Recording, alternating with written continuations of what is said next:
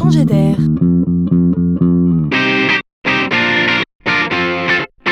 C'est la chronique de Laurent Collen.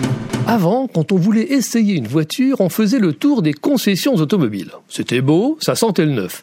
Et on se jetait presque avec joie dans les griffes du vendeur automobile souriant dont le métier est de transformer vos yeux qui brillent en achats, sonnant et trébuchant, comptant ou à crédit, tout de suite ou maintenant. Alors si par bonheur, vous hésitiez entre plusieurs marques, deux, trois ou quatre, eh bien vous allumiez de fait deux, trois ou quatre vendeurs qui allaient donc devenir vos nouveaux amis. Alors ça, c'était avant. Car demain pourrait bien être un autre jour.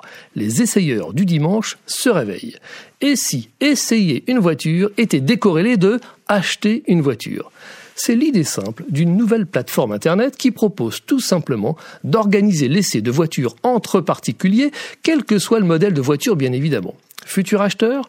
Passionné, simple curieux, il y aurait donc mille et une raisons de vouloir essayer une voiture. La dernière Clio, la grosse BMW, la Ferrari F430 et pourquoi pas tout simplement redécouvrir la vieille deux chevaux.